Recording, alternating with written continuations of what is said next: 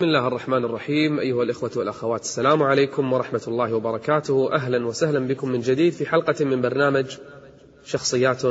وعبر شخصية هذه الحلقة كما أخبرتكم أمين هذه الأمة من أمين هذه الأمة جاء وفد من نجران نصارى إلى النبي صلى الله عليه وآله وسلم يتجادلون معه فلما لم يقتنعوا وأصروا على كفرهم وباطلهم تواعد النبي معهم على المباهلة ندعو الله اللعنة تنزل على المخطئ والكذاب فلم يخرجوا خافوا قالوا إن فعلنا هذا فإن ربكم سيهلككم ويهلك ذريتكم ويفعل يدرون يعرفون أن هذا النبي حق يعرفونه كما يعرفون أبنائهم فتركوا المباهلة وعاهدوا النبي عهدا وأرادوا أن يستوثقوا من العهد فقالوا لرسول الله صلى الله عليه وآله وسلم ابعث لنا رجلا أمينا نبي واحد أمين يشهد على هذا ويكون العهد معه فقال لهم النبي أمين هذه الأمة أبو عبيدة عامر بن الجراح إنه أمين هذه الأمة من هذا الرجل الذي دخل في الإسلام في بداية من دخل من السباقين في دخوله في هذا الدين من هذا الرجل من ذلك الفارس البطل من هذا العابد من هذا الرجل الصابر على طاعة الله جل وعلا أوذي في الله فصبر هاجر مع النبي صلى الله عليه وآله وسلم إلى المدينة وكانت أول معركة معركة بدر إنه يوم الفرقان الذي فرق الله فيه بين الحق والباطل يوم الفرقان يوم بدر قاتل الصحابة فيه من؟ أبناء العمومة الآباء والأبناء القبيلة تقاتل نفسها حتى يفصل الله عز وجل بين الأنساب الإيمان والدين والتقوى خلاص تفصل الإنسان عن الآخر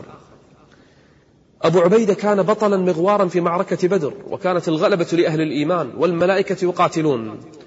كان هناك رجل من المشركين يتصدى لأبي عبيده كل ما راح أبو عبيدة مكان راح يبي يقتله رجل من المشركين لا هم له إلا أبا عبيدة لا يريد قتل أحد لا يريد سفك دم أحد إلا دم أبي عبيدة ليش؟ ايش معنى أبو عبيدة؟ ايش فيك على أبو عبيدة أمين هذه الأمة؟ أبو عبيدة يوخر عنه وأنت يا أبا عبيدة لما لا تواجهه أبو عبيدة بطل شجاع يستطيع أن يواجهه ولكنه كان يصد عنه ويبتعد عنه والرجل يلحقه ويريد قتله وأبو عبيدة يوخر عنه حتى التقيا تدرون من هذا الرجل هذا الرجل المشرك كان أبو أبي عبيدة كان أباه أبوه يريد أن يقتل ابنه لأنه ترك دينه ودين آبائه وأجداده أبو عبيدة يوخر لكن أبوه مراضي حتى تواجه الاثنان واضطر أبو عبيده أن يقاتل أباه وإذا بالسيفين يلتقيان الابن مع أبيه لكن, أبو لكن أبا عبيدة بطلا ثبته الرب والله عز وجل جعل الملائكة تقاتل معهم فإذا بأبي عبيدة يقتل أباه فأنزل الله في أبي عبيدة قرآنا يتلى ما الذي نزل لا تجد قوما يؤمنون بالله واليوم الآخر لا تجد قوما يؤمنون بالله واليوم الآخر يوادون من حاد الله ورسوله ولو كانوا ولو كانوا آباءهم حتى لو كان أباح ما تجد إنسان ملأ الإيمان قلبه ويحب واحد كافر حتى لو كان أباه نعم حتى لو كان أباه طيب شلون طاوع قلبه شو يسوي أبوه مصر يقتله اضطر اضطرارا لم يكن مختارا والإيمان فصل بينهما الإيمان جعل أبا عبيدة ينسى أن هذا أبي خلاص إنه ليس من أهلك إنه عمل غير صالح نوح لما قال هذا ابني الله قال لا مو ابنك خلاص هذا كافر ليس بمؤمن واضطر أبو عبيدة فلما فعلها أنزل الله فيه ثناء يتلى إلى يوم القيامة لا تجد قوما يؤمنون بالله واليوم الآخر يوادون من حاد الله ورسوله ولو كانوا آباءهم أو أبناءهم أو إخوانهم أو عشيرتهم أولئك كتب في قلوبهم الإيمان شوفوا بطولات أبي عبيد أيضا في معركة أحد كلنا نعرف وذكرت لكم قبل حلقات شنو صار في معركة أحد في معركة أحد أصيب النبي صلى الله عليه وآله وسلم أصيب إصابة بالغة وشج وجهه وطاح في حفرة صنعها له عتبة الفاسق أحد المشركين مسوي حفرة يقصد فيها النبي صلى الله عليه وسلم فسقط النبي فيها وجاء الصحابة يساعدونه وكسرت رباعيته وشج وجهه وأخذ الدم ينزل وهو يمسح الدم ويقول كيف يفلح قوم شجوا وجه نبيهم ودخل في في في وجنته وجنة النبي صلى الله عليه وسلم في خده دخلت حلقة من حلقات المغفر دش الداخل ما تطلع بسهولة دخل الداخل والدم ينزف شاف منه أبو عبيدة فجاء للنبي صلى الله عليه وسلم قال اتركها أنا الآن أنا أخرجها يا رسول الله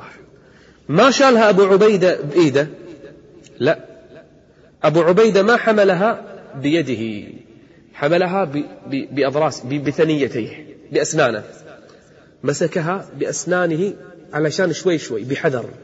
ويخرجها رويدا رويدا وضغط عليها ضغط على الحلقة بقوة حتى ما تتحرك ضغط عليها أبو عبيدة بقوة وأخرجها أخرجها أخرجها فأخرج الحلقة حتى سقطت ثنيتاه انكسرت أسنان أبي عبيدة رضي الله عنه وكان لآخر عمره لآخر عمره يفتخر أن أسنانه سقطتا لأنه يخرج الحلقة من وجنة النبي صلى الله عليه وآله وسلم من هو؟ إنه أبو عبيدة أمين هذه الأمة من هو؟ إنه البطل المغوار إنه الشجاع في عهد عمر بن الخطاب رضي الله عنه فتح أبو عبيدة الشام بقيادة من؟ لما انتصر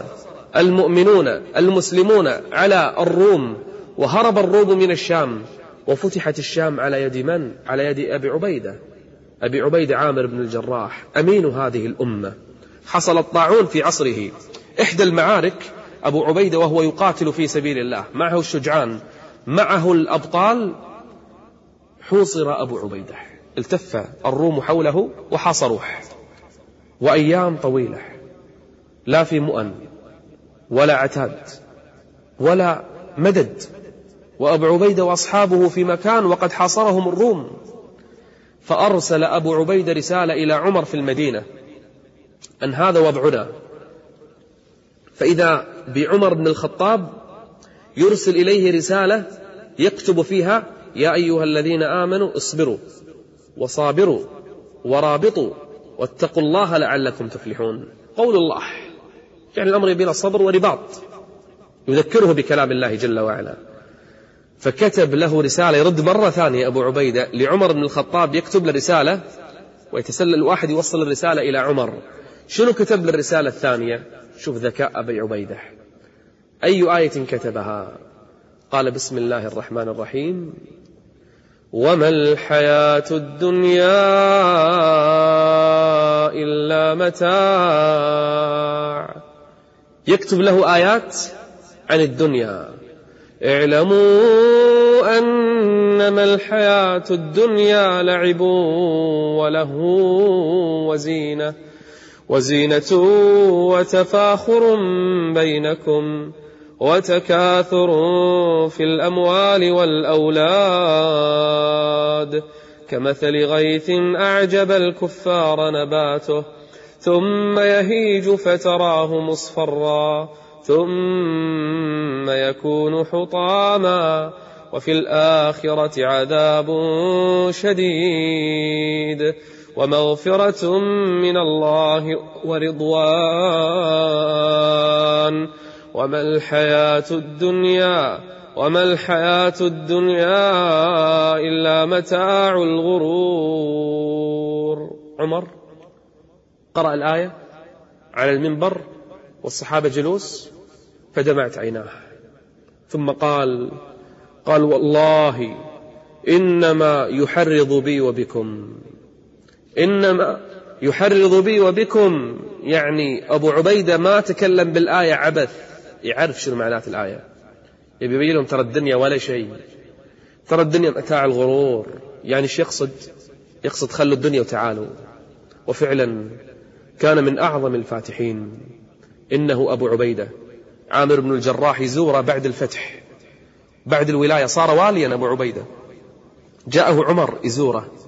دخل عليه البيت شاف البيت كله ما في أثاث غرفة ما شاف إلا السيف معلق وكيس فيه شيء من من شعير قال له ضيفني دور في البيت ما لقى إلا كسرة خبز وماء قربه إليه قال هذا طعامك رد عليه فقال قال يا أمير المؤمنين قال يا أمير المؤمنين إنما هي